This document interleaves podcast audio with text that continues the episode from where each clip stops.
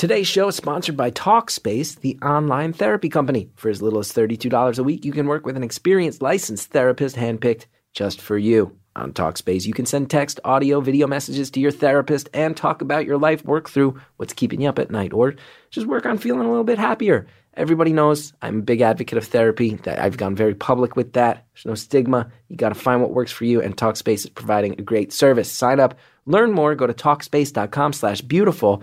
and to show your support for this podcast, use the code Beautiful. You get thirty dollars off your first month. That's beautiful at talkspace.com slash beautiful. I want to tell you about another great show here at Earwolf. If you've ever watched The Real Housewives earnestly, ironically, or if you've never seen it at all, you're going to like Bitch Sesh. Comedians Casey Wilson and Danielle Schneider. They love the ridiculous and frankly terrifying world of the Housewives franchise. I have known Casey and Danielle for many, many years. They are both very, very hilarious. You can join them as they dive into the show's craziest moments, tell stories of awkward TV show pitches, or read Yelp reviews from a vibrator store. They bring on lots of special guests like Lauren Lapkus, Jessica Chaffin, Bravo's Andy Cohen. Subscribe to Bitch Sesh in Stitcher, Apple Podcasts, or wherever you listen to podcasts.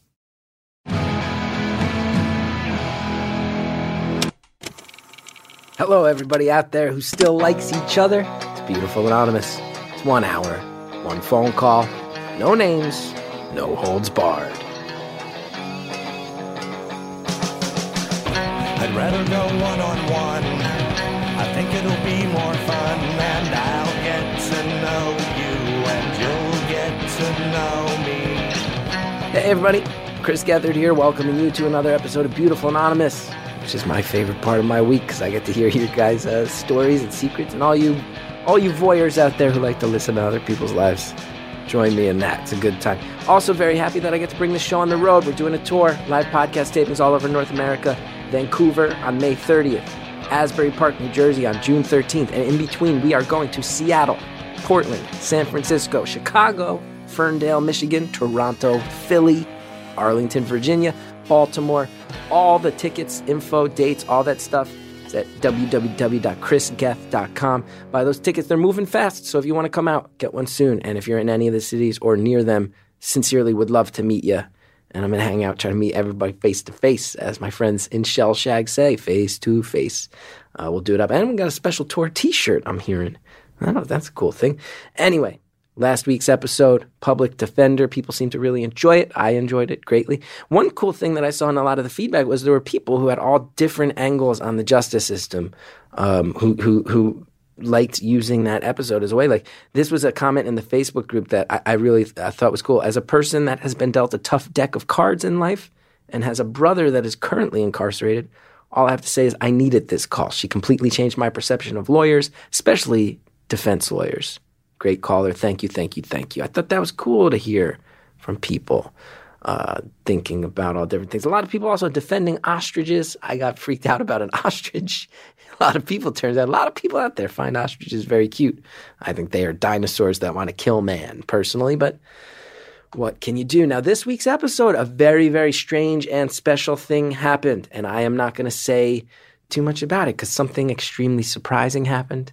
You'll hear the surprise in my, my voice. I think you'll be surprised. And I think anybody who's listening to this show, anybody who has been listening for a long time, is going to see exactly why I was surprised because something very unlikely, statistically improbable, managed to happen. And that's all I'm going to say. Check it out. Thank you for calling Beautiful Anonymous. A beeping noise will indicate when you are on the show with the host. Hello? Hi there. Hi. Am I, am I on? Are we doing it? Don't be weird about it, but yeah. hey, Chris, how's it going? Wait, I recognize. Do I recognize this voice? You do recognize this voice.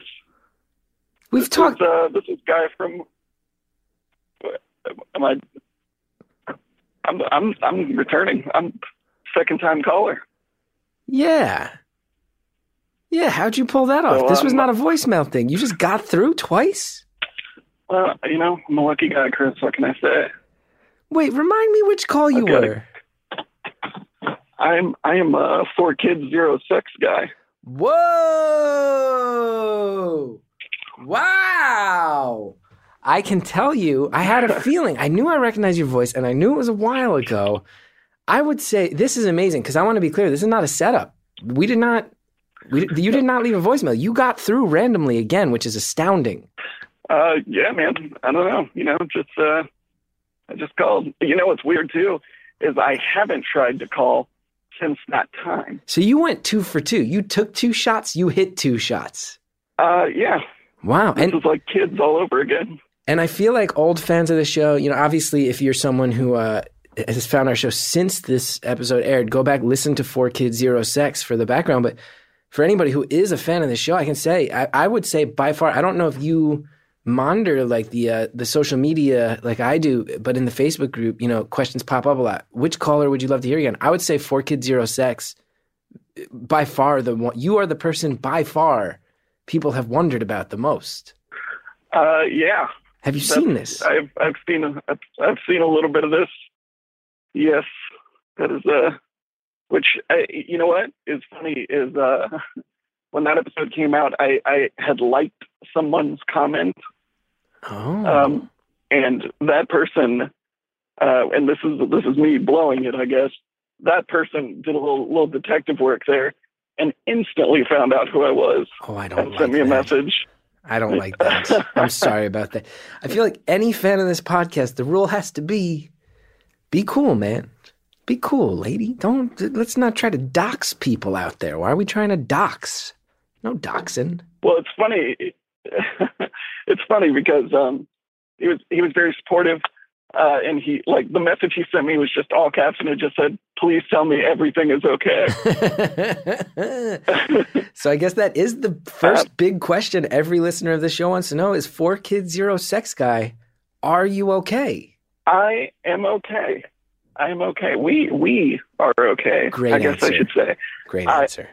I uh, you know what's funny is I, I wrote down on my calendar that um, Wednesday, this coming up Wednesday when we're recording this, not when it when it comes out, but it's been a year since that episode came out, and about a year and a half since you I, and I talked before. Mm-hmm. Mm-hmm. So so quite a bit of time has passed, but I'll I'll I'll say this: me and my wife are doing much better, and I would say that the biggest reason why is because you and I had that conversation, and I was able to just talk through, you know, just talk through some shit to someone that didn't have a dog in either fight. Yeah. Um, and it helped me to to kind of get it going.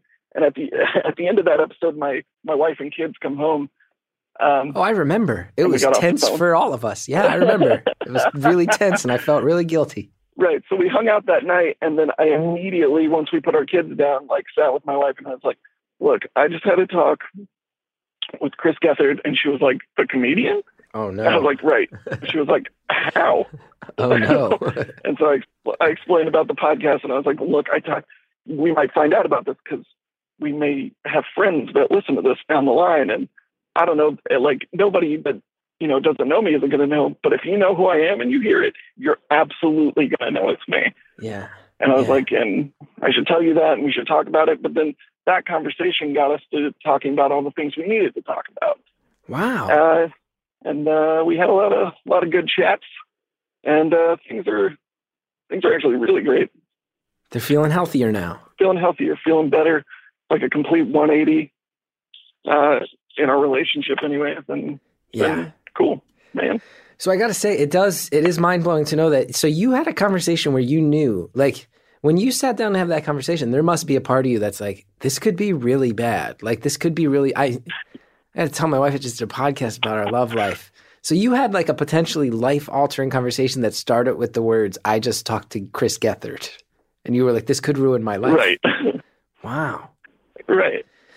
Now I remember one of the, one of the things that so much of the feedback from your episode because your episode is an all time classic. People love it. It's it's uh, very often the one when when people say like, "What episode should I start with?" Yours is the one I always see people online saying, "This is one of the ones. This is one of the top two or three you got to start with."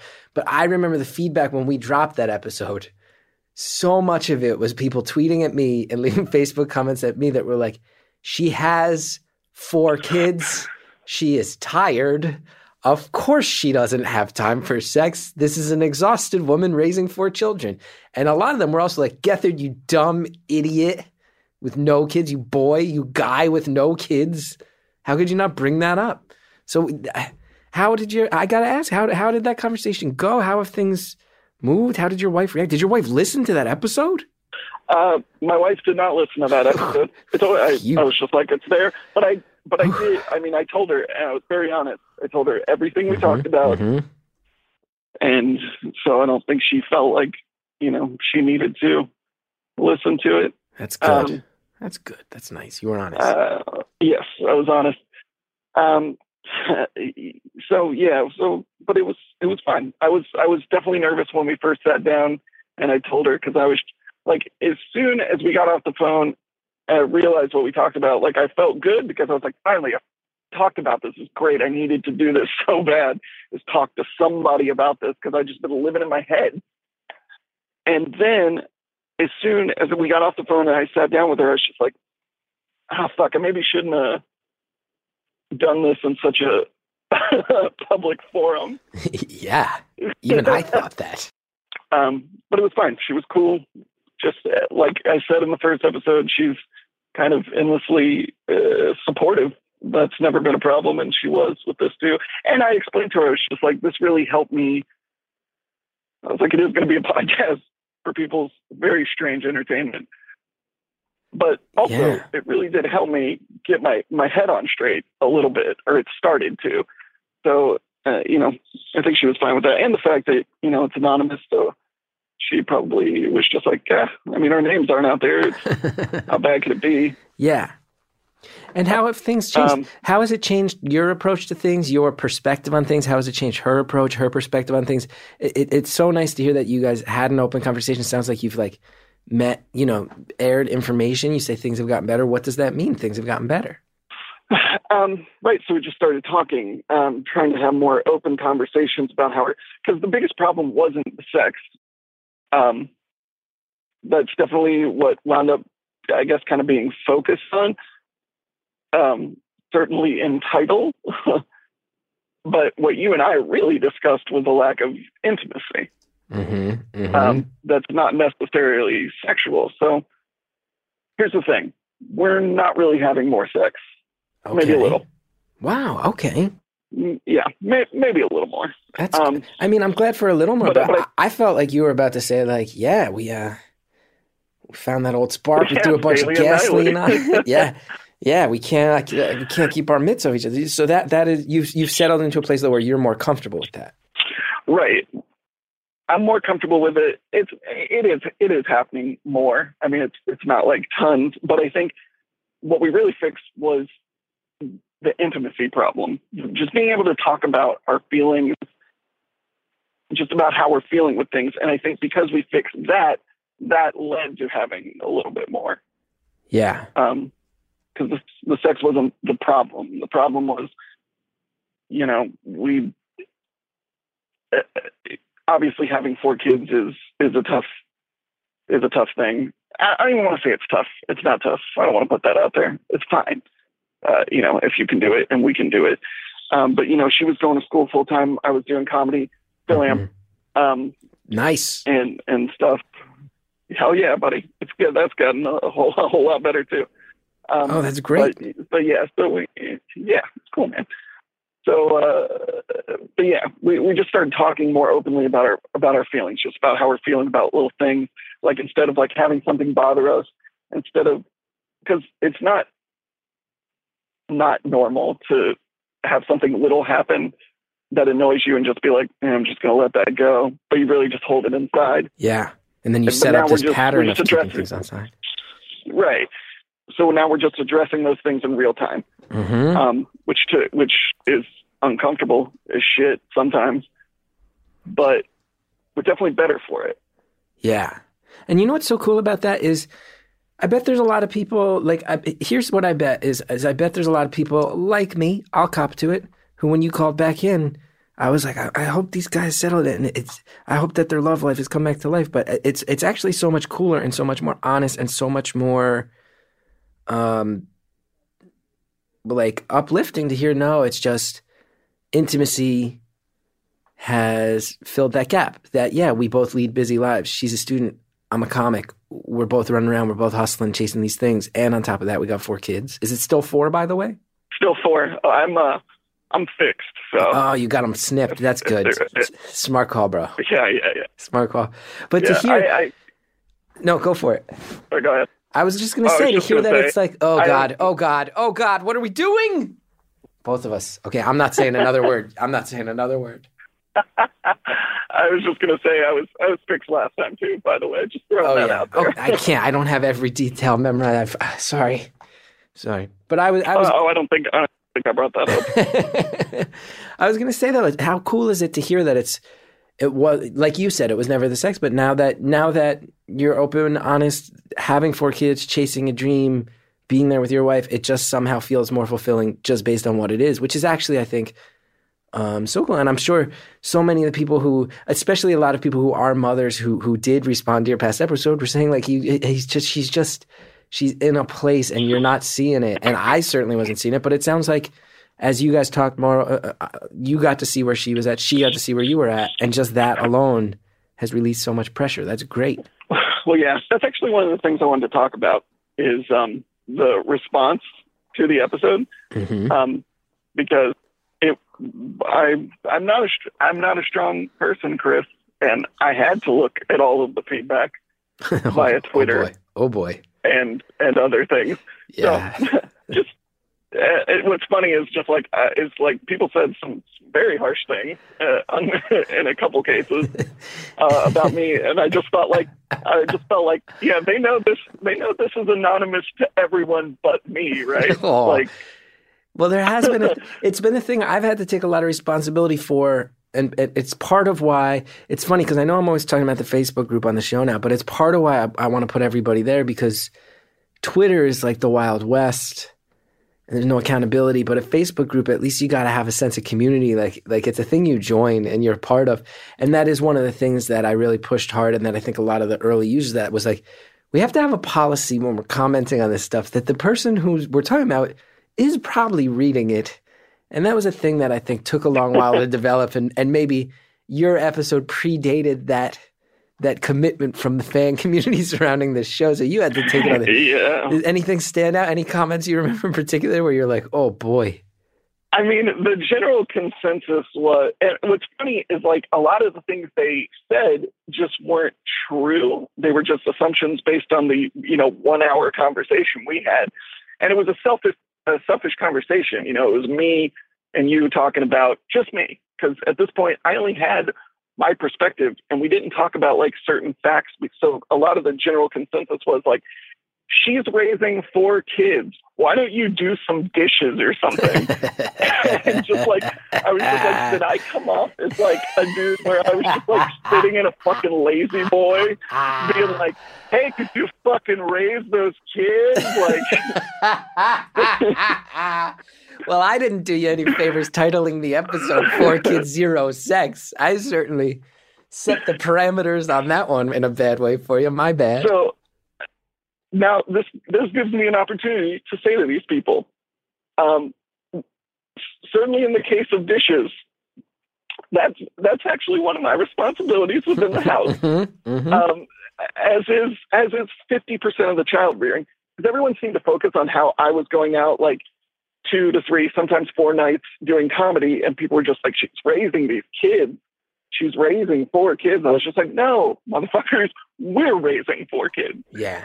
And like the nights that I'm not out doing comedy, like there's plenty of nights where she goes off and she's working towards her master's degree. And, you know, I put them at, like it's the, we work 50 50. That like, that was never, I, people assumed like we were having an intimacy issue because like I'm a lazy piece of shit. That's, that's actually not true. Um, in fact, my wife is so busy with school, like I actually do probably, I probably do more like household chores than her. I like so a year and a half after we first spoke, a year after we're, the world heard you, you finally get to come back and say, "Hey, I do dishes every once in a while. I do dishes."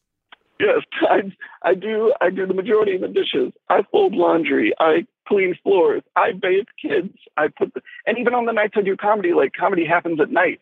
Most of the time, I'm able to even tuck my kids in. If not, I'm leaving like maybe an hour before that. Yeah, this is your So, you're pulling double I'm- duty on that.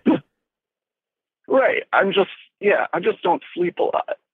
But that's you know Yeah. that's this season of life right now is I'm not sleeping. It is. So, It is a thing I often feel confused about with this show because I think this show, it's like you know, I try to facilitate. Sometimes I I talk a little too much, take over the conversations, but I I try to put people out there to tell you know something they want to get a, a platform to tell. Sometimes that's serious, sometimes that's loose, sometimes that's personal, sometimes that's political, whatever it is. But I, I realize, oh, my life as a comedian and someone who you know has done TV stuff dealing with the backlash of the internet is like a, a pretty much daily aspect of my life now. But I think I've dragged a lot of people. A lot of people have gotten a little bit of a taste of my world on that one. uh, yeah, I'd say like yeah, there was definitely like two days where I just like wasn't working at my job. I was just like reading Oh boy! Oh boy! on the internet and just and some of them were support like a lot of people were just like hey man. Hey buddy. It's all good. Yeah, um but yeah there was certainly a lot of people. And like I'm, and maybe that's my fault or our fault that i but i it seems unnatural to have at some point in the conversation we were having for me to have gone and by the way uh, this isn't because I don't do my fair share, okay? Because I'm a good fucking guy, yeah. and that- I'm out here doing my stuff too.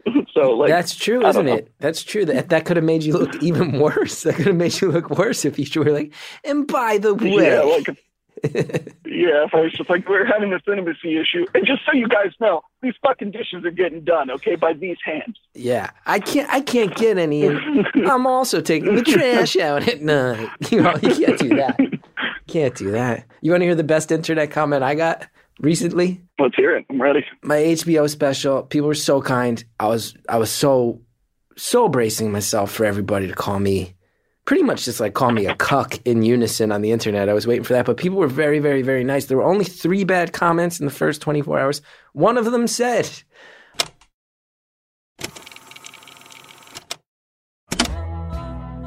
We're gonna stop here.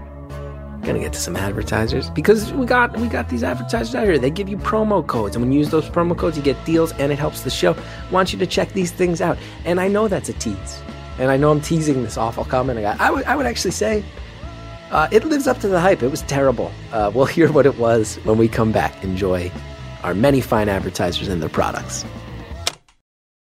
Springtime is a great time to hit the reset button and retackle personal goals like getting fit, cleaning, and cooking. Luckily, Blue Apron makes incredible home cooking easy and accessible by delivering seasonal recipes with step by step instructions and pre portioned ingredients right to your door, all for less than $10 per meal. You can even customize your recipes based on your preferences. Select a delivery option that is right for you.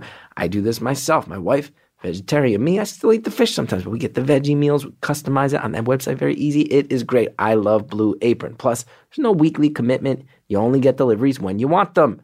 Some of the meals available in May include beef teriyaki stir fry with sugar snap peas and lime rice, baked spinach and egg flatbread with sauteed asparagus and lemon aioli.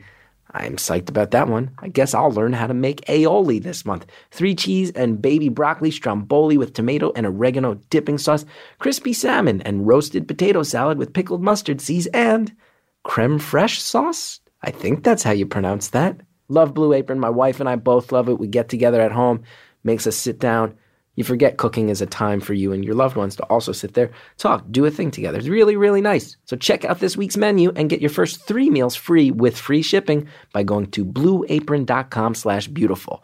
You'll love how good it feels and tastes to create incredible home cooked meals with Blue Apron, so do not wait. That's blueapron.com slash beautiful. Blue Apron, a better way to cook. Very, very happy to tell you about my old friends at Casper, a product I truly believe in and that I use every single night of my life. The Casper is an obsessively engineered mattress at a shockingly fair price. Supportive memory foams create an award winning sleep surface with just the right sink, just the right bounce. I can vouch for that. I love my Casper. I sleep so well on it. My wife says she'll never sleep on another type of mattress again. She's also got a bad back, so she never had a mattress. Serves her better in that sense. Try Casper for 100 nights risk free in your own home. If you don't love it, they'll pick it up, refund you everything. Casper understands the importance of truly sleeping on a mattress before you commit, especially considering you're going to spend a third of your life on it. Free shipping and returns to US and Canada with over 20,000 reviews and an average of 4.8 stars. It's quickly becoming the internet's favorite mattress. Can't imagine how it's 4.8 because I would give it five every time I give it. It really is a product that I use all the time. Love it. Sleep on it. Wife loves it. And she got really high standards, okay? You get $50 towards any mattress purchase by visiting www.casper.com slash beautiful. Use the offer code beautiful. Terms and conditions do apply, of course, but I'm telling you, I sleep on one. I love it. Big thumbs up. No joke. Casper. Thank you so much to everybody who supports this show. All of our advertisers help me bring it to you guys for free. And now let's get back to the phone call and particularly the horrific internet comment I recently received. But people were very, very, very nice. There were only three bad comments in the first 24 hours. One of them said, I would rather watch nine more episodes of Lena Dunham showing her fat pussy than listen to you cry with your self help bullshit. Jesus fucking Christ, man. I was like, wow, you are a misogynist lunatic. What a crazy person. You, you know what? As bad as that is, like it's almost made better by the fact that it's so over the top. It's kind of funny. Oh, the craziest ones are my favorite ones. My wife gets so mad at me. I try to answer them and fight people. I try to just like answer. My favorite thing is when someone says something that brutal. I'll just uh, sometimes I'll just write back and be like, "Hey, like, is everything okay?" And I would say about 40% of the time they write back and they're like, no, no, no, no, no, my life's really fucked up. And thank you for asking. And it's, it, it works close to half the time. Not always. A lot of times they ignore.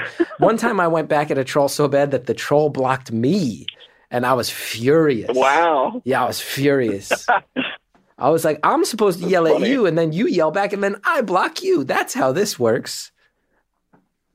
Yeah, what can you Right. I feel like I went. I did go at uh, two people on Twitter. I Mm. erased all evidence of this, you did. um, but had their remarks were quite scathing.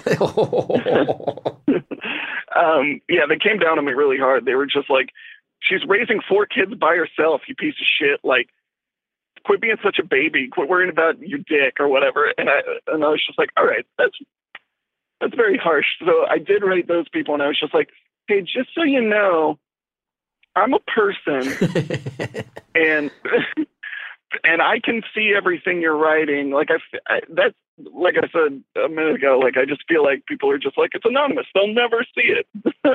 yeah. they don't know who they are. Yeah, it's not that you- and it's also one of those those things people too. both- Oh, go for it. Those people both what? I was I was just gonna say both of those people back down immediately. Right, because the internet is. A, And they just immediately were just like, "Oh God, I never thought." Like one of them literally said, "Oh God, I never thought I'd actually hear from you." oh, I got that. I once had one. I once did a show in North Carolina, and a guy. Oh, what was it? I had it memorized for a while. A guy said, uh, tweeted at me at Chris Gethard is like Abraham Lincoln. And I was like, this is nice. Abraham Lincoln is a legendary hero. And then the next sentence was, he is heroically ugly. He is so ugly, I don't know why he ever stands on a stage in front of people. And I just wrote back, I was like, Jesus Christ. Wow. Yeah, I was like, Jesus Christ, man. And then you wrote back like, oh my God, I didn't think you would see this. I was like, you fucking tagged me. You tagged me. Of course I was going to see it. I'm vain. well, I'm sorry you had to deal with that. I'm sorry you had to deal with that. It's nice to hear. It's, good, nice as a reminder for our fans to remember that fans of the show, every single person talking is a human being. And even those, I feel like it's valid for people to go, hey, she, you know, your wife has four kids and you should maybe, sounds like maybe you, you should uh, take a breath and, and remind that yourself of that. But as soon as it goes, you piece of shit, that's when it's like, well, now I can't. now I got to just flush all this out of the system, right? That's Well, the, that's the tragedy. I mean, it could have been construct like it, had I not been, you know, like helping around the house or, or doing my, you know, fair share of parenting and such. Like, I could see how like some of those comments would have been constructive because a lot of them were just like, maybe you should try and help more and Mhm, stuff. Like, maybe mhm. that'll make things better. Like, they were the same critique. Uh, but they were put out in a way that was just like this could make it better. Maybe I want to help you. You sound like a nice guy. Whereas other ones were just like you're you're a fucking idiot. Like Yeah. Um, so, uh, so yeah, I mean, it's fine it, for it to be constructive. Constructive doesn't hurt because if I hadn't been and I saw that, maybe I would have been like, you know what, you're right. I don't, I don't fucking, I don't do enough. Yeah. Yeah. It is. People use the internet and say things like, and they'll be like, oh, I forgot. Right. I forgot that you're a human being. And then it's also like, implicit in that is like I forgot I'm a human being who should conduct myself with humanity, and it does make me feel. I feel like maybe someday. Uh, will historian like the human resistance will look back and feel like Twitter was the first time that the robots controlled us and not vice versa. They'll be like, that was the early basic building block where we were serving our robot masters and they took our humanity away. So what's up now? Tell me what's up now. How's things with the wife? How, what- what's Um, the coolest things that the kids are up to? I think everybody wants to know how your life is doing. So, um, so life, like I said, it's much better. Um, my wife is, um, my wife just got today, today got her acceptance letter into her master's program. So Whoa. that's cool. Congrats. So only, yeah, man, like one year left, and, and she's uh, she's doing it. She's doing the, the thing she's going to do, which is be a librarian. Um, and kids are cool. They're all still alive, which is great. um, that's a weird thing that you worry about constantly when you have kids. You're just like, Mhm. ah, man, well, these could go anytime, and that'll ruin my whole life. Uh, it's like you make these little uh, risks for yourself that you have constantly. You're just like, you're like, this is great, and I love this thing. You know, it's like my, it's like my heart is running around outside of my body. Uh, and if something bad happens, I made it. I made that happen by making this person, and it'll ruin my life forever. And I didn't even have to do it. Uh, Wow. but they're good. What a what a realistic way to describe parenthood. I mean, that's that's one way. Uh, it's most thinking about parenting is multifaceted, and that's certainly one way in which I think about it. Which is, uh, I I'm frightened all the time. Yeah. yeah. Uh, that something might happen to them. Wow. Uh, yeah, it makes for some really fun long nights by yourself, just laying in bed while everyone's asleep, being like, God, I Jesus. don't know, you know, I hope that, you know, in the way our country is heading right now, like, uh, hopefully, hopefully things will be okay. Like, hopefully it wasn't a mistake to, to have these kids. Can I point out that the question was, Uh, what's the coolest thing that's been happening with your kids lately? And you talked sorry. about your Sorry, your was- existential fears about their potential passing and how that relates to the overall geopolitical sphere of hopelessness. I was thinking you would say like, "Oh, the oldest one plays coolest- the oldest one plays soccer now." Thought you were going to say something like that. Um, yeah, well, the coolest thing is they're all, they're, they're all still here and doing well. Um, Great. I don't know, man. We uh, we took a, we took a family trip. To, we took a family trip to New York. That was really sweet. Went there for a week. We had a lot of fun. Did you do any shows while you were up here, or did you take the time off the clock as a did. comedian? Absolutely not, because you're a comedian and you know that's very hard to do, especially when you're in a different city.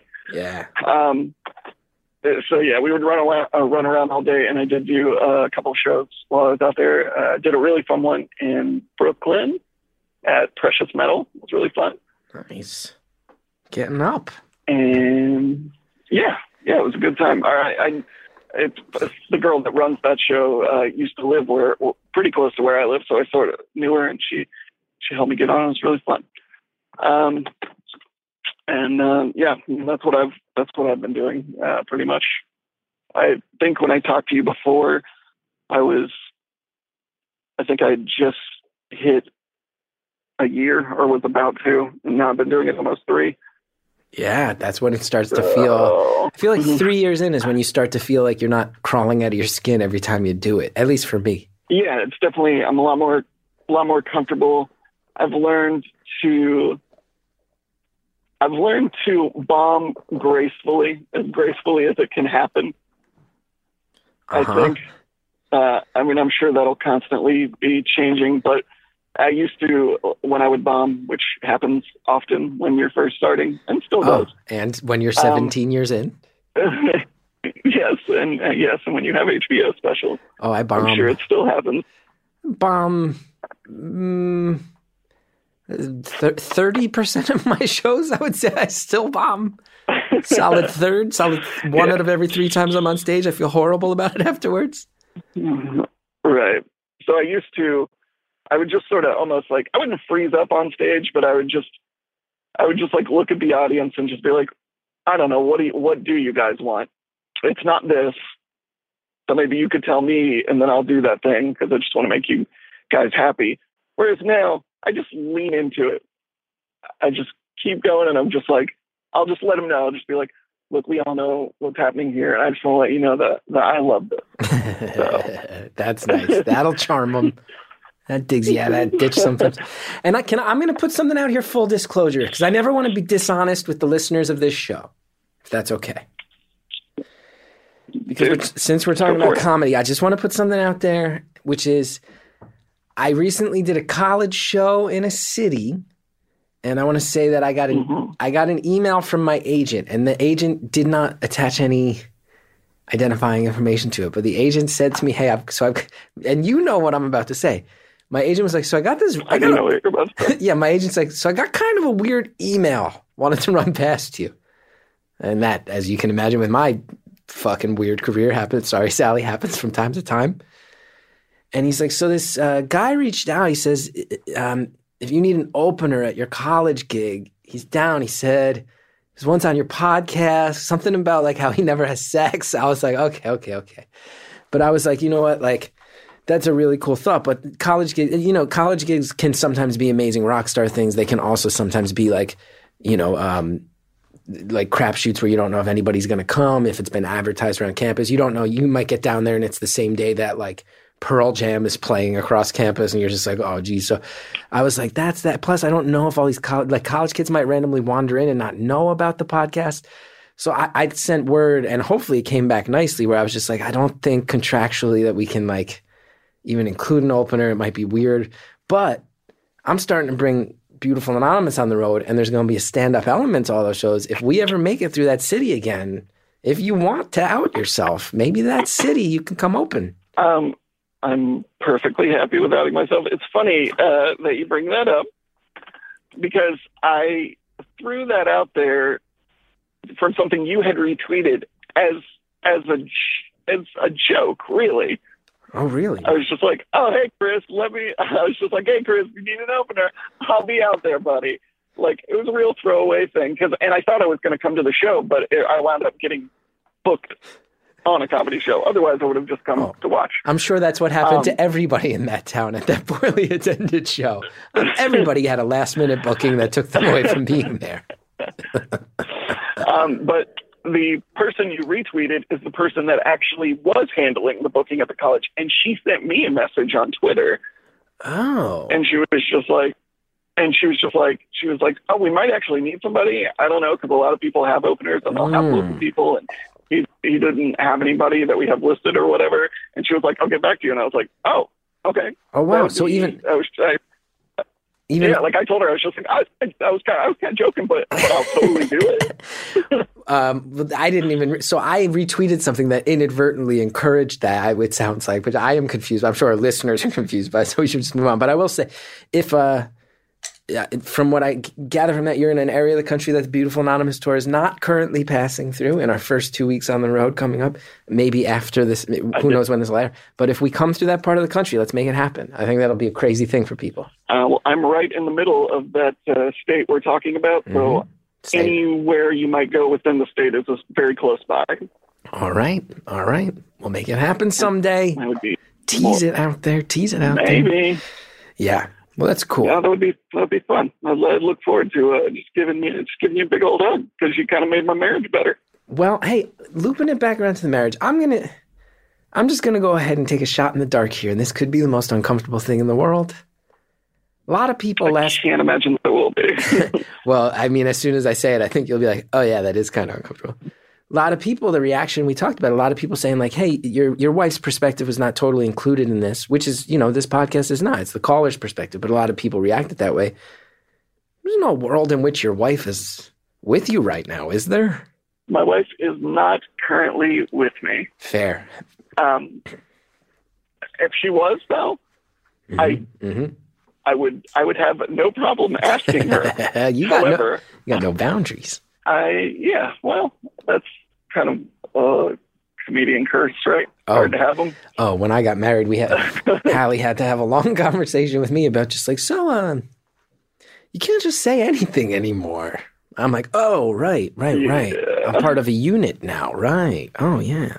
Yeah, I haven't I haven't gotten in, in trouble for that yet. And she was cool with the the original podcast. However, my wife uh, is not a huge fan in front uh, of getting in front of people and or, or and or speaking, which I don't think the anonymous uh, part of the show would make her feel any better about. Right. That. I doubt. Right. I doubt that she would have done it.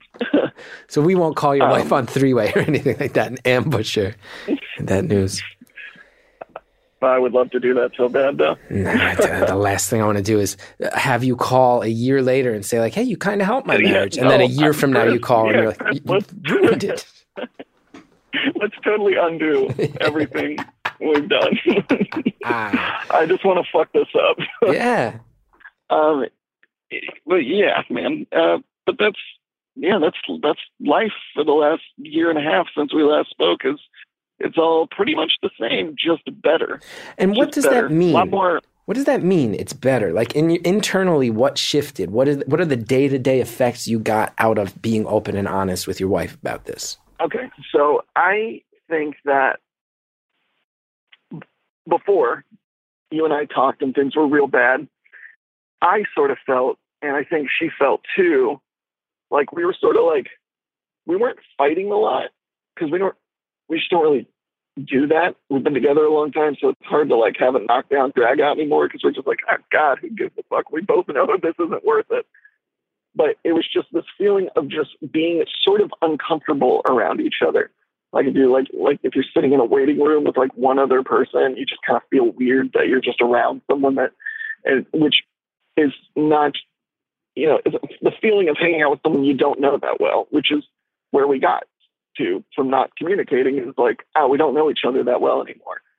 We need to like we're changing. You know, we got together, we're young, we're getting older. You know, you become a different person as you get older, and we haven't introduced our our newer selves to each other yet because we're just not talking because we're busy doing you know mundane life shit. So that's but once we started communicating, we started to get to know each other a little bit better. And so then it didn't feel like we were walking on eggshells around each other all the time or that we're living with this person that we don't really know all that well. Like we, you know, we reintroduced each other to each other and found out that we are two different people than we were when we got together when we were 17 and now we're both 30. But our, our new selves still like each other. Uh, and it's almost like a different relationship even if that makes sense. That's so cool. That phrase, our new selves still like each other. That's rad. Um, so yeah, I mean that's all it took. So now it's just like a lot more, less being snippy with each other, uh, a lot more joking, a lot more laughing, which is you know that's good. That's I- great. If I had to like point to one thing that's different, it's just like we laugh all the time now. We're constantly trying to make jokes, whereas before we were just like we would just be like, uh, "Did you do those dishes? No, I'll go do them," and then end of conversation, Yeah. Yeah. or, or or whatever. Especially for a guy who's pursuing comedy, it must be nice to realize, oh, that like that doesn't just have to be on a stage for strangers. That can I can use those skills just make my wife laugh while we're sitting in our kitchen together and that goes a long way too. Right, which is I'm like, uh, I'm. That's why we were together in the first place. Is uh, you know, I made her laugh. I'm not a particularly uh, good-looking dude, and I'm almost thirty, and I'm really letting myself go physically. um, it's just fucking falling apart, and I'm letting it happen. Uh, you tell me. My wife So, always like- is like, "Hey, you want to come to the gym today?" And I'm like, "Oh God, I'm so busy." She's like, "All right, maybe, Uh, maybe tomorrow." You know what sucks? But just regarding this real quick sidebar is my wife. My wife is uh, same age as me, but she's had four kids. Her body, and I guess maybe it's just because we had them so young, snapped back immediately, and she just has better metabolism, better genes, whatever. She is in as good a shape as she was when we were teenagers. She looks exactly the same, and she eats so much shittier than me.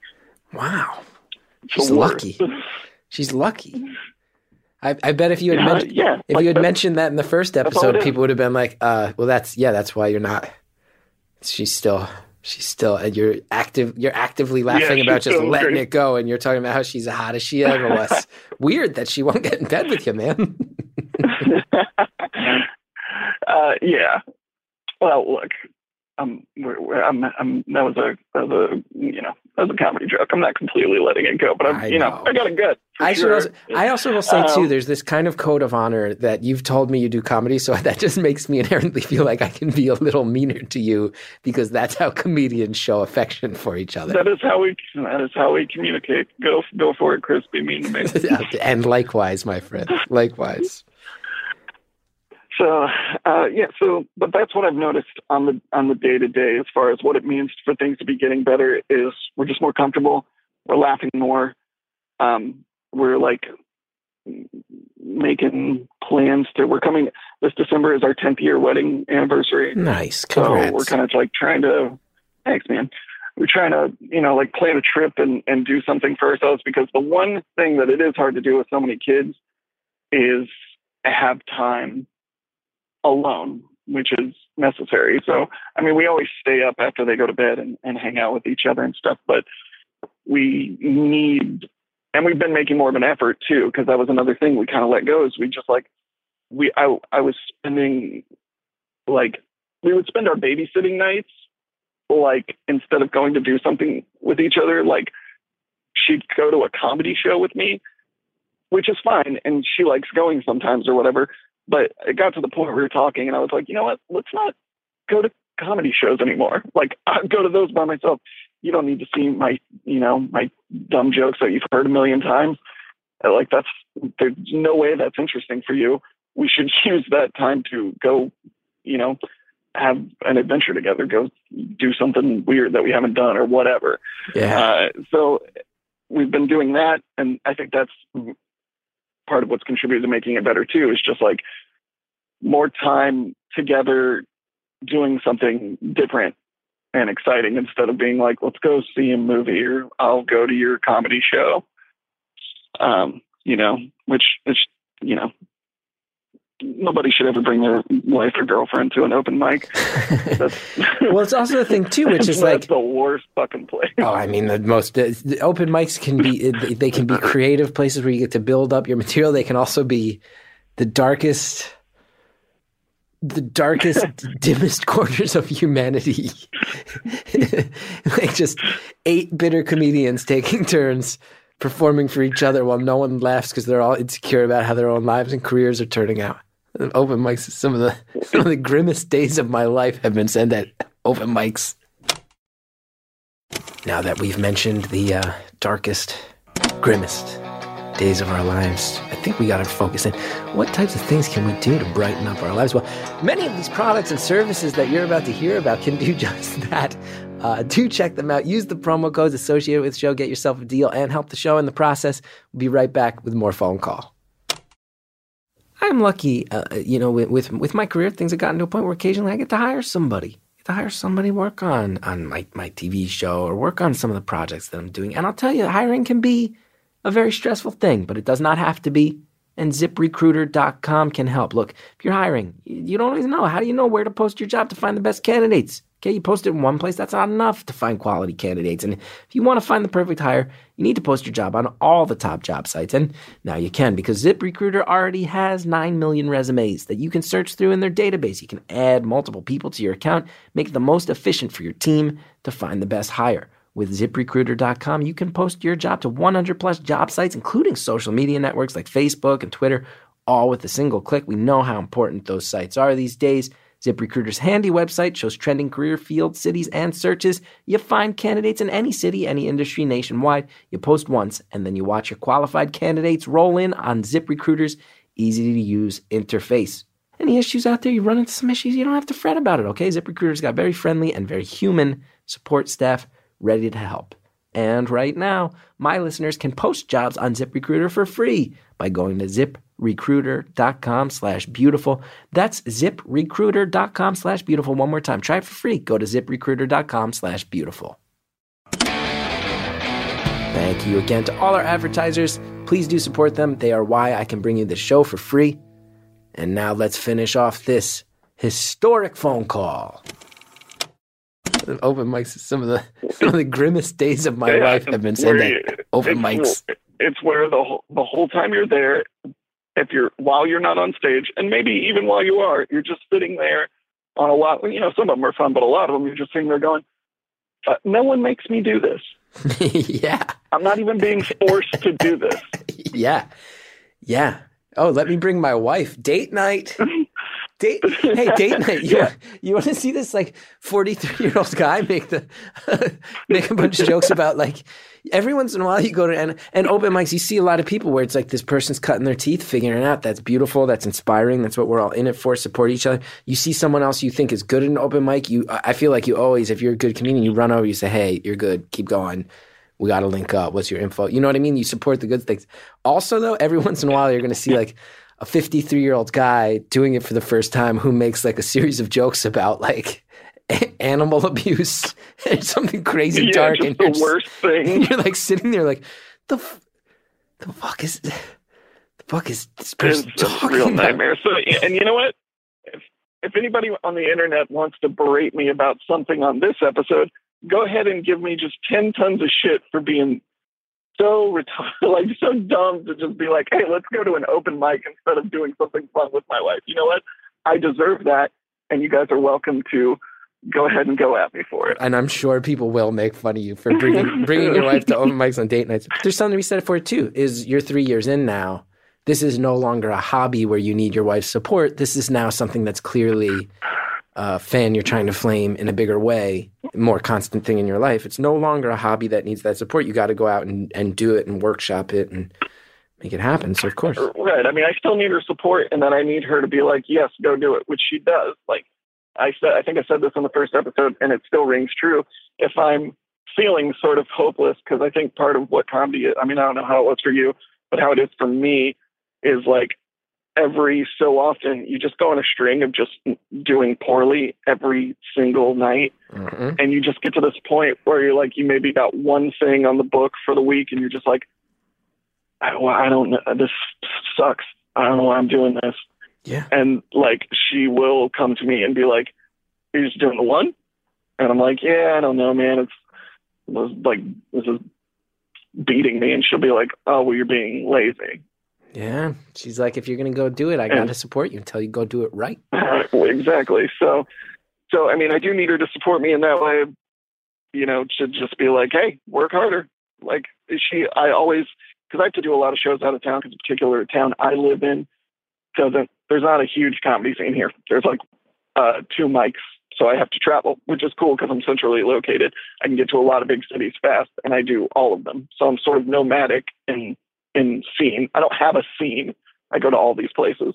Mhm. And so she will, uh, you know, she'll be like, I always call her when I get there, and she always goes, "It's this, this sound. This is gonna sound so like, like cheesy and lame, but it's true. This is how our conversations end. I always call her when I get there to let her know I made, you know, the hour, hour and a half drive, whatever. And she always goes, "Okay, be funny, try something new, bye." Every single time, and it's no, it's nice. I do need that support, I'm gonna uh, say but I don't something. need her to physically be there. I gotta say something from the bottom of my heart. Go for it, but Is there any? There's a lot of people listening right now who are like, "Yeah, that sounds good. That sounds good advice."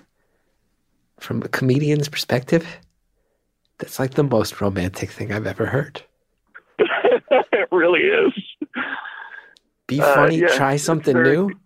That's like, oh my god, that's the most romantic. That's like this. Cool. Yeah. So I want to And know. I need to, and I to hear it. Yeah, always. You always need that. You always need somebody to say, go out there, try something new. Don't just sit there and play it safe. Don't just do the material you know that it works. No, you build something new. Make it worth the time. Forward motion, progress, you know? It's cool. Right. Do you remember, like, after you guys sat down and talked about stuff, after you felt that pressure release, you said you started having more legit date nights. Do you remember the first, like, what was the first date night where you were like, oh, this feels like being 17 again? This is, I'm a different person. This is a different lady, but man, we still like each other. That's awesome. Do you remember a date night that stood out where you felt like, okay, Yeah. things are clicking again? Yeah, definitely. Uh, it's funny because it involved a lot of other people, but that's what it feels like to be 17 again. It's it's it's it, it actually was on a comedy show night, but that was only a brief portion of the night. uh, my mom, my mom had the kids, and um, so we had the entire night, which was awesome. Um, we didn't have to pick anybody up. We were good till morning. So, and then we just we went back to our house with a bunch of our friends. Um, because what's cool about my my my comedy friends that I'm close with is like they've all really accepted my wife as kind of part of us, even though she's not always around. Like she, you know, she's mean to them in the way that we're mean to each other, and they Mhm. are as to uh, also to her. So we all came back to my house and we just sat around and and we got high and we just like listened to records and just talked and joked and laughed. And I just remember like lo- we looked at each other at a certain point in the night, you know, it's like three o'clock in the morning or something, and just kind of like smiled at each other. And it's just like, ah, like we haven't done this in a long time. Like this is what we were doing when we were in high school, is just hanging out with our friends, and we haven't just like sat with our friends and talked about nothing important in forever. That's nice. Stay up late. Just hours of yeah, stay up late and have hours of just Yeah, pointless fucking conversations. it's beautiful. Stay up late. Do some low level drugs that make you still feel slightly bad, but that nobody's probably going to arrest you for at this point. Knock on wood. yeah, Yeah, that's beautiful. yeah, yeah, we're fine. And in your own house. That's nice. Uh, in your own house, too. Share that look across the room, that smile. It's in your house. You're like, ah, right. I like you. Right. That's Well, cool. that's yeah, that's the thing. It's like, yeah, it just goes back to what I said before. It's just like we just had to get to know each other again, and and and I feel like this is how marriages maybe end sometimes is people get to know each other again, and you've grown into different people, and you go, ah, I really like this new you, and they're like, I don't really like you either, and then you drift apart, and that doesn't mean the first part wasn't real, but it's just over, and we just got lucky that the people we turned into liked each other still. Um, so we just got lucky. That's just it. I mean, we were laying in bed the other night, and I was reading this book um, called Slam by uh, this author Nick Hornby, who's one of my favorite writers. And it's a it's a book about a kid that got his high school girlfriend pregnant, and things don't work out with the girl in the end of the book or whatever. Spoilers you're gonna read a ten year old book. And uh and so things don't work out with him. It's it's a very sad ending. And I looked at my wife because we were laying in bed late at night. And I was just like, you know, we're kind of lucky uh, that we still like. I just most people when they have like this weird like we did everything so out of order. You know, like we made it hard for ourselves, and it's insane that we still like each other. And she was just like, yeah, but we do like each other. Yeah, I was like, yeah. that's awesome. That's a simple, beautiful story. And how young is your youngest now? My youngest is turning four very soon, and today is one of the middle ones' sixth birthday. Hey, nice. Happy birthday to your six year old who I pray doesn't listen to this podcast for many years. Oh, maybe, maybe never. yeah. yeah. So, how old's your oldest? My oldest is getting ready to turn eleven. 11. So, probably five to six years away from starting to define their own pop culture tastes in a way where they might potentially download a close to decade old episode of a thing and recognize the very distinctive voice of their own father discussing his sex life with their mother.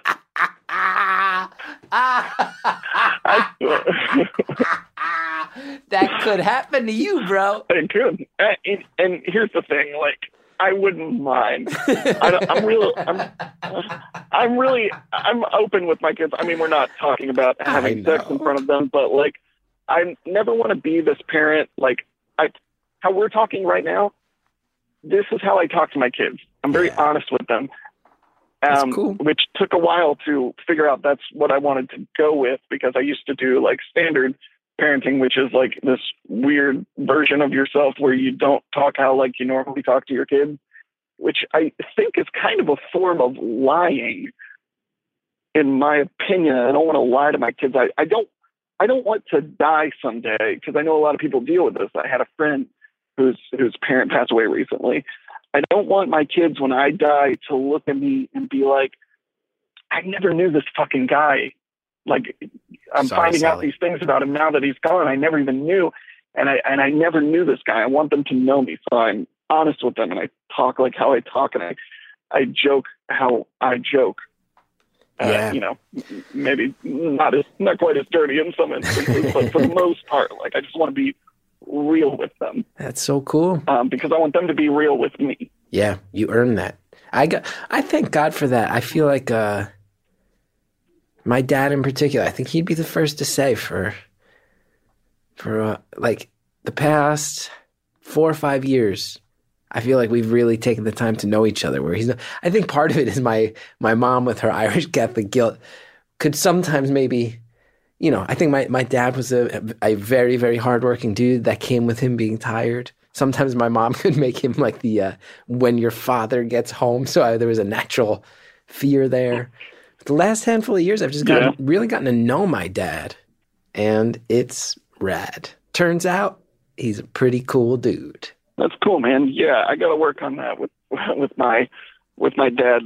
I got I got two I got two of them because my stepdad and my stepdad since I was two, Yeah. so I don't really know a life apart from him too. And I don't really know either one of them that well. Although me and my stepdad did take a trip not too long ago. We drove to New Orleans together to go see Mark Maron um, Wow. because because I found out he was listening to the podcast, and I was like, I listen to that sometimes. And he was like, cool, and I was like, you know, and we're from we're from Louisiana. I was like, we should go home.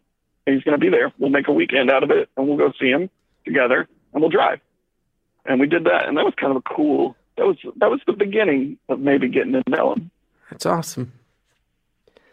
That's awesome. So yeah, man, life is life is so much better, uh, and you know, hopefully it'll just things. I was talking to a friend of mine the other night, and he, I told him about how my wife was getting ready to graduate, and then that that means that she's very close to being done, and she's going into her career, and comedy's starting to go better for me. I'm starting to get, you know, cooler and, and better shows and I'm getting paid here and there, which is fun. And I'm getting to travel. Like I've done a couple of little festivals and stuff. And you know, our kids are doing well, and we own our house, and and it's like it's all finally like it took a decade, and we did things so wrong and out of order and fucked up, but it's it's finally starting to take shape, and I can see a life. That's amazing. Uh, You're dropping some sentences that are real heartbreakers. You've said a handful of things that are like these little Zen koans that people don't want to write down, living a life. And you know what's kind of amazing about the order you did it is it sounds like your wife, like you're hardworking, pursuing comedy, setting that up as a thing that's going to take up more and more of your time, knock on wood down the line. Your wife sounds like an, and like your wife. It, it is funny because both episodes, it's your perspective. You're filtering it. But one thing that we've learned about your wife over the two hours that you and I have now spoken is your wife sounds like one of the most hardworking, focused people. Um, just getting into going after her master's when she's got kids in the age range of, of 11 to 4, was it? Like, it's a, uh, yep, between four and eleven. that is a hard working wife you got. And one of the things that's so cool Oh, about for it, sure. yeah, she sounds super inspiring. And it's, you guys are, you know, 14 years from now, your youngest one's going to move out of the house.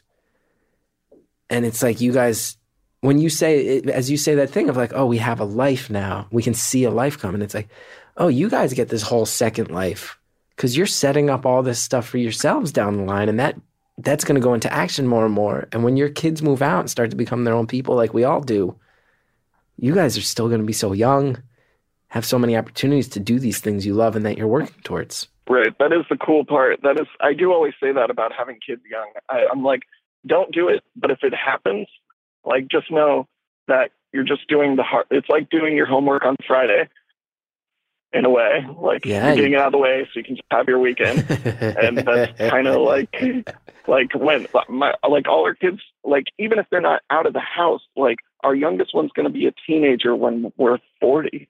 That's you're gonna like But, know like, your great grandkids. You're gonna get to know your great grandkids. Right, and that's another thing I've thought about too. Is just like I'm going to get to see so much more of of their life, which is exciting. Like I I'm going to get to see more of it. Like I know I have friends whose parents are like, you know, they're like 60, 65. And my my, my wife's dad's 70. Yeah. It's just like, like I'm going to get to see so much more of their life, Can I tell you something? which is good. Getting a little up, buddy? getting a little misty eyed over here. You get to see Well- so much more of your kids' lives. What a beautiful way to Yeah, think of it. It's exciting. That's the best part of it, right? I mean, that's what it's for. That's what I want to see. Yeah. Yeah, I get it. I mean, I'm not a I'm not a parent yet, but theoretically I agree. Although I don't know all the emotions that you're talking about firsthand. Someday I hope to. yeah, I hope you do too. It's a good feeling. I always, I, I hate to be like an advocate for people that have kids or don't have kids and stuff, but it's a really good thing. And I know, like, when you hang out with a lot of comedians, you hang out with a lot of people that are like, I'm definitely never doing this ever. Good luck with your family life. And I'm just always like, I'm always like, man, you're like, you're still going to have a great life, I'm sure. But there's this, there's this thing you're missing. And I know that sounds cliche to say because everybody's just like, you don't know until it's, until it's there and it's yours. And it's, it's a cliche because it's just so fucking true Sorry, Like- Sally.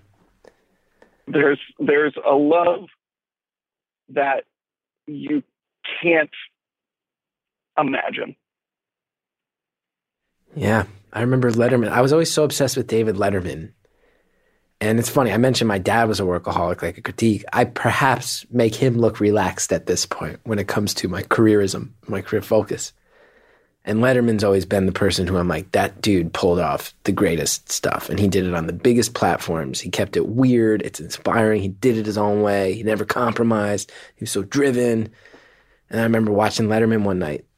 I forget who he was talking to. I wish I could find this clip. If anybody out there happens to remember this one random interview Letterman did on his show, some celebrity, he just quietly said, he's like, you know, I never wanted to have kids. I was putting it off. And he's like, it's, it's my greatest regret because when I had my son, I realized that none of the good parts of life even start until you have kids.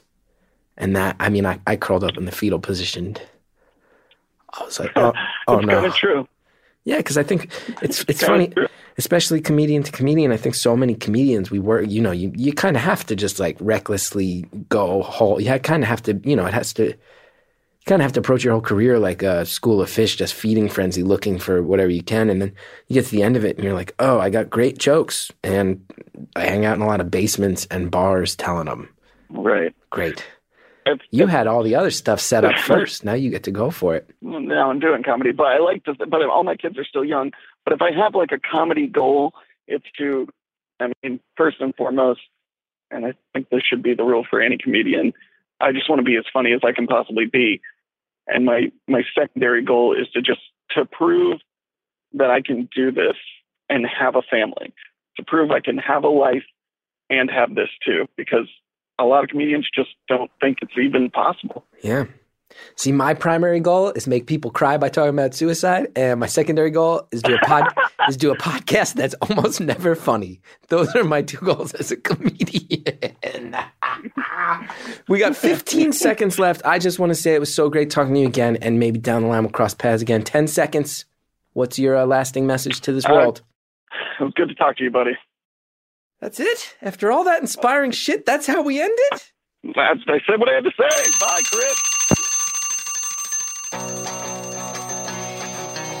Thanks so much to our caller for calling in once again, and I'm so happy to see things are headed in the direction that they've they've headed in. Beautiful to see that that can even still happen, and and and so many so many quiet pearls of wisdom that he dropped throughout. Things that I'm going to remember for a long time and try to apply to my own relationship.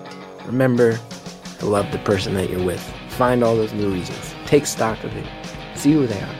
Choose to keep loving them. That's beautiful, beautiful. And who knows? He uh, mentioned he mentioned Louisiana in there.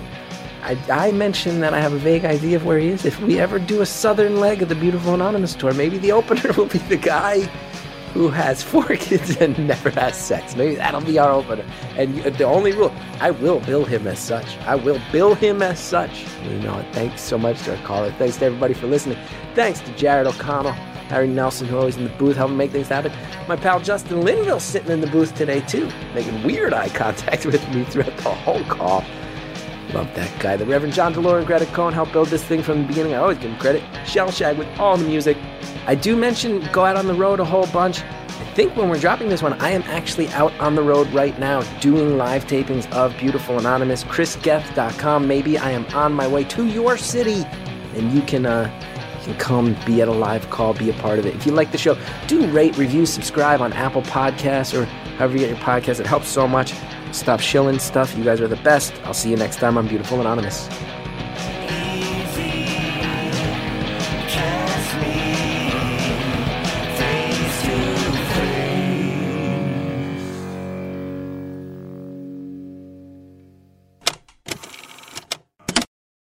Today's show is sponsored by Talkspace, the online therapy company that believes that therapy should be affordable, confidential, and convenient. A Talkspace therapist can help put you on the path to a happier life. For a special offer for our listeners, visit Talkspace.com slash beautiful. Again, that is Talkspace.com slash beautiful. Next time on Beautiful Anonymous, you got stories like this, and this isn't even like in the top half dozen most intense things said. The guy I'm with now, he um, he actually broke his face, and No, wait, what's that mean? it was What do you mean he broke his face? you can't just say he broke his face and then move on. What? How did he break his face? What are you talking about? he races motocross, so he was practicing one day and broke his face. Oh, motocross And- accident. That, that'll break your face. Yeah, he Yeah. crashed and and uh, broke like the eye socket, the upper jaw, his nose. Oh God. It was a lot. So Oh we decided that it was just going to be easier to move back and be near my family, and you know have people that could help him get through the healing process.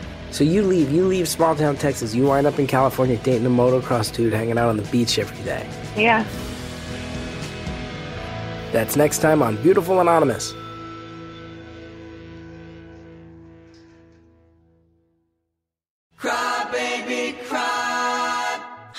Sarah Thyre. And I'm Susan Orlean. We're the hosts of Crybabies, the show where great writers, comedians, musicians, and more tell us what makes them cry.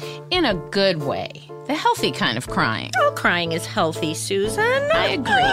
On Crybabies, you'll hear Mara Wilson explaining why she was so affected when Homer Simpson met his mom. Or Mike Doughty playing his favorite Magnetic Fields tearjerker. Or comedian Kyle Kinane telling us about finding catharsis at an LCD Soundsystem show. Listen to all these wonderful people and more on Crybabies in Apple Podcast, Stitcher, or your favorite podcast app.